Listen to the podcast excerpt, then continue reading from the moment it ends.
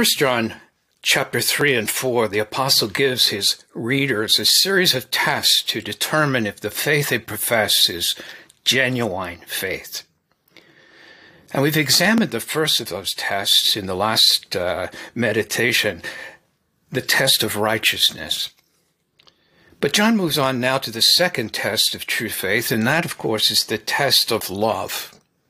Now let's read from 1 John chapter 3 verse 11 to 18 to see what John has to say about this second test of love. 1 John chapter 3 verse 11. For this is the message that we have heard from the beginning, that we should love one another. We should not be like Cain, who was of the evil one and murdered his brother. And why did he murder him? Because his own deeds were evil and his brother's righteous. Do not be surprised, brothers, that the world hates you. We know that we have passed out of death into life because we love the brothers. Whoever does not love abides in death. Everyone who hates his brother is a murderer. And know, and you know that no murderer has eternal life abiding in him. By this we know love, that he laid down his life for us, and we ought to lay down our lives for the brothers. But if anyone has the world's goods and sees his brother in need, yet closes his heart against him, how does God's love abide in him? Little children, let us not love in word or talk, but in deed and in truth. Notice as we begin the words of 1 John chapter 3 and verse 10. By this it is evident who are the children of God and who are the children of the devil. Whoever does not practice righteousness is not of God, nor is the one who does not love his brother. And so John introduces us here to the second test of true faith, the test of love. He tells us that we can know the difference between the children of God and the children of the devil in this verse by two things. Whoever, according to John, does not practice righteousness is not of God. And secondly, those who do not love their brothers or sisters are not of God. Now, love is often confused with a warm feeling we get when we're with somebody whose company we enjoy. But that's not what John is telling us here. We're not going to have a warm feeling towards everyone we're expected to love. In fact, I would dare to say that there are people that we're called to love that we don't even really enjoy being with. And so, if love is not a warm, happy feeling, then what is it? Well, John answers this question by pointing us to the Lord Jesus, who demonstrates this love perfectly. And so we read in 1 John chapter 3 and verse 16 these words. By this we know love. In other words, this is how we know what love is. This is the definition of love. By this we know love. That he laid down his life for us, and we ought to lay down our lives for the brothers. By this we know love, that he laid down his life for us, and we ought to lay down our lives for the brothers. If you want to know what love is, then you need to look to Jesus and his example. And John tells us that the Lord Jesus laid down his life for us. Now consider this in the context of what Paul tells the Romans in Romans chapter 5 verses 7 and 8, where he says this, for one will scarcely die for a righteous person, though perhaps for a good person one would dare even to die. But God shows his love for us. And while we were still sinners, Christ died for us. Paul tells us that the one that it's one thing to lay down one's life for a friend. But the test of true love is found in Jesus laying down his life for those who were his enemies. I didn't even know Christ when he laid down his life for him, for me. And Paul, who writes this statement, was, was even in a worse situation. He was actively persecuting believers in Jesus Christ and may have even been responsible for their deaths. At, at, at one point, Paul testifies that he actually tried to get believers to blaspheme the name of Jesus Christ. And it was for this man, Paul, that Jesus laid down his life. And what is the motivation for this kind of death for Paul? The answer is found in the phrase God shows his love for us, in that while we were still sinners, Christ died for us. And Paul, who understood so fully how unworthy he was of that love, tells us that there is no greater experience, no greater expression of love than what Jesus did for him as the enemy to the cross, who persecuted those who followed him, who sought to cause people to blaspheme the very name of the one who laid down his life for Paul. True love is not a warm feeling. In fact, true love is not about us at all. John defines love as a laying down of one's life, and genuine love is a willing commitment to sacrifice everything we have for another. By this we know love, John says, that we, that he laid down his life for us, and we ought to lay down our lives for the brothers. If you are not willing to sacrifice sacrifice yourself, you don't really love. Notice in verse 16 that John tells his readers that they were to love their brothers and sisters as Christ loved them. They were to lay down their lives for their brothers and their sisters. And so true love is a laying down of one's life, a sacrificing of oneself for another. Now, John goes on in verse 17 to give us an example of true love. And so in verse 17, he says this But if anyone has the world's goods and sees his brother in need, yet closes his heart against him, how does God's love abide in him? And so John gives us an example of a person who has this world's goods and sees a brother in need. How does this individual respond in love toward his brother in need? How does he prove his love to his brother in need? Well, well, he can speak to this brother and say, Brother, I love you, and I hope everything works out well, and I have this hope for you and this great feeling inside of me of compassion and pity for you. But that's not what John is telling us here. That's not John's definition of love. True and genuine love, according to John, is defined by sacrifice. Listen again to what he says in verse 17. If anyone has this world's goods and sees his brother in need, yet closes his heart against him, how does the love of God abide in him? If you close your heart to your brother in need, you're not demonstrating love. You see, God's love will require sacrifice on your part. Now, remember the story of the widow who came into the temple and put her last two uh, coins in the in the treasury box. Here was a woman who demonstrates her love by the sacrifice of what she has. She goes home with absolutely nothing. She gives it all, but she shows God how much she loves him by putting those two last coins in that treasury box as a demonstration and proof of her love. And Jesus saw that and was touched beyond all the gifts of the Pharisees and all the gifts of those who came into the temple. This woman truly sacrificed, this woman truly demonstrated love. And the call to love is a call to sacrifice. By this we know that he laid down love, that he laid down his life for us, and we ought to lay down our lives for the brothers.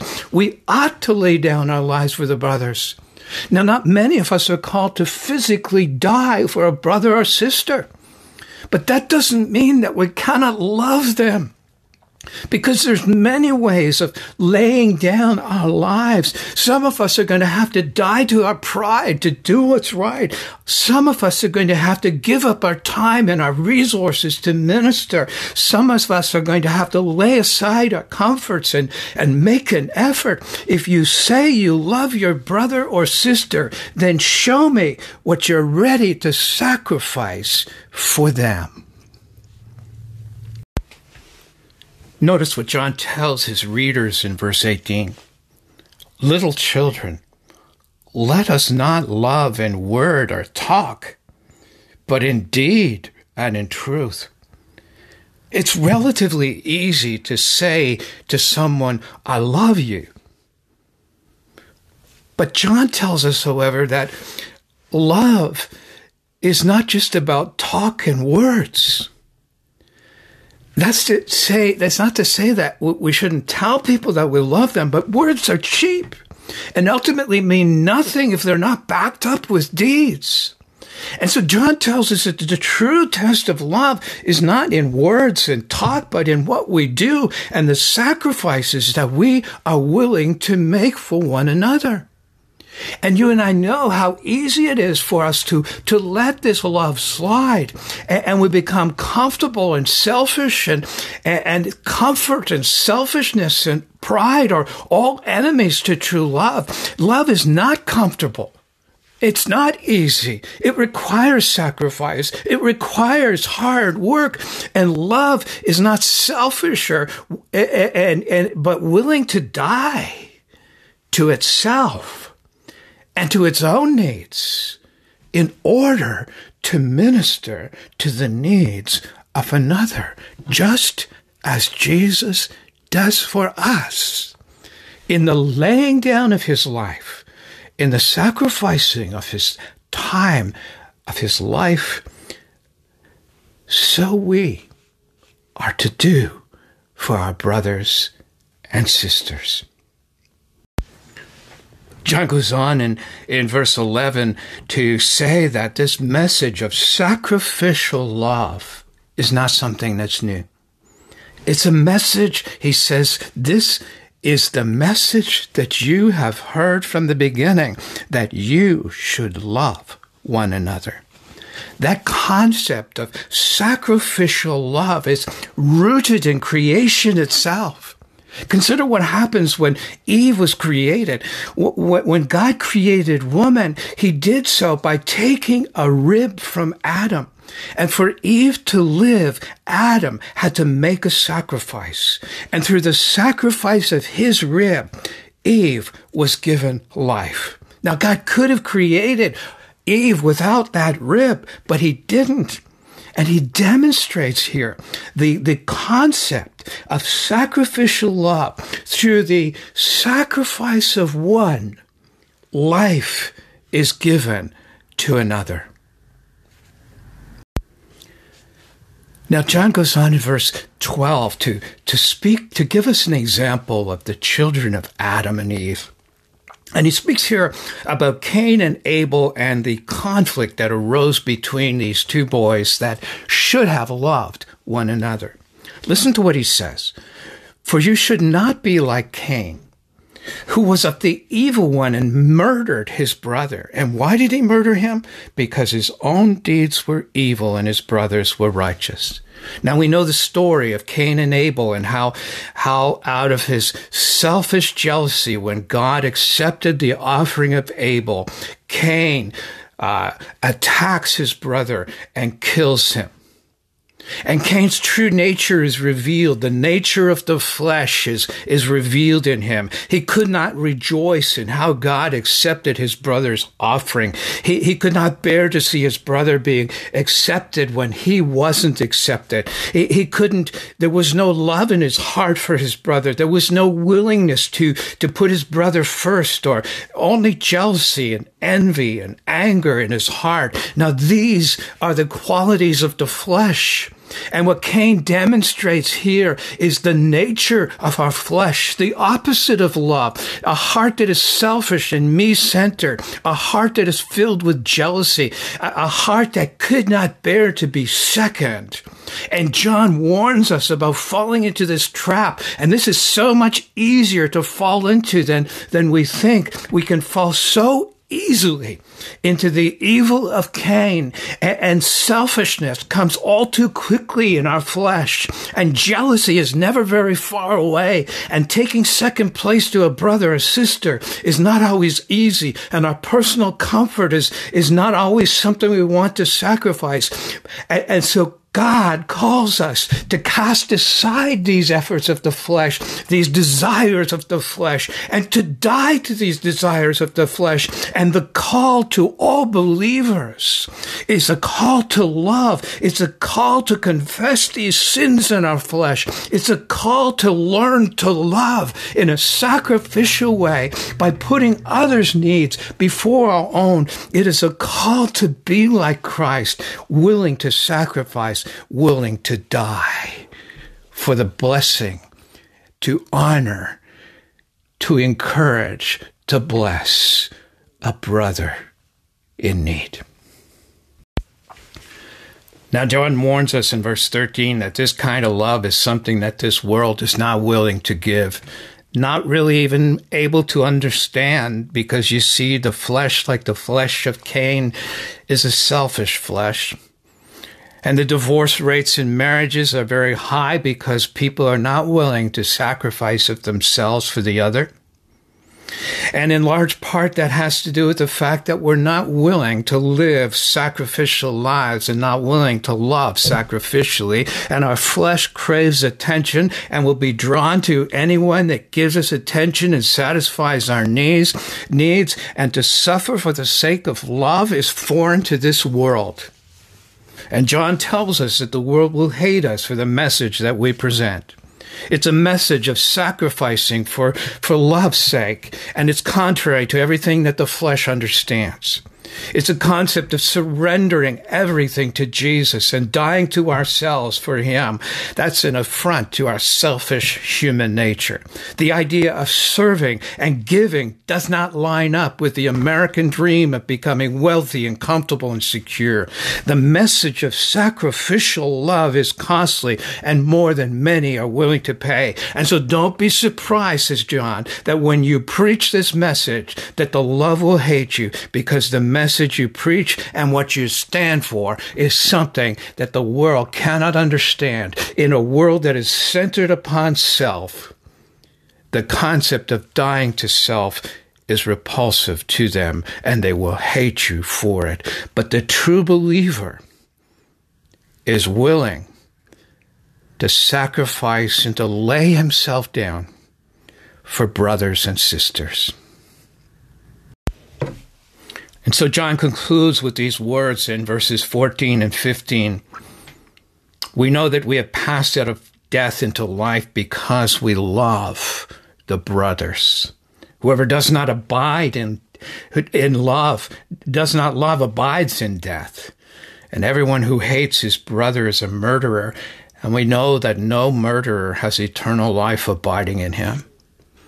And so John tells us that, that we have passed out of death into life. We know that because we love the brothers, not with a warm, fuzzy feeling, but with a sacrificial, Christ like love.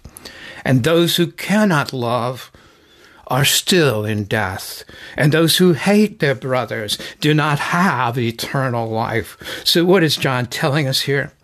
He's telling us that one of the fruit of the Spirit is love. And when the Spirit of God lives within you, He begins to produce that fruit of love in you, that sacrificial, Christ like love becomes evident in those who belong to Him and in whom the Spirit of God dwells.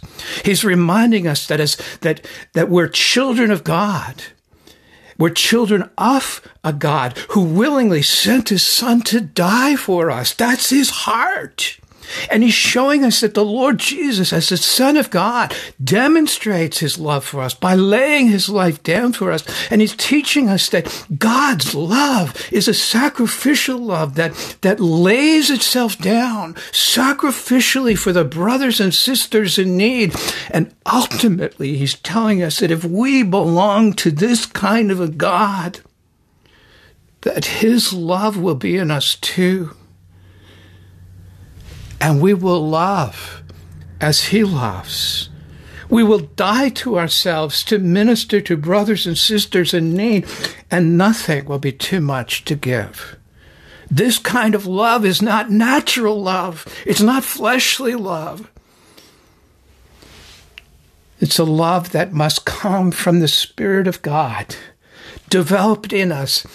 And it's important to note that for John, this kind of love this God's love, this Christ like love, is a tine, sign of true and genuine faith. It's a love that reflects the very character of God that is showing through us. And the question we need to ask ourselves is this What am I willing to sacrifice for my brother or sister? Do I love them in word and talk only? Or do I love them in deed and willing sacrifice? Do you want to know if the faith you profess is true faith? Then take this test of love.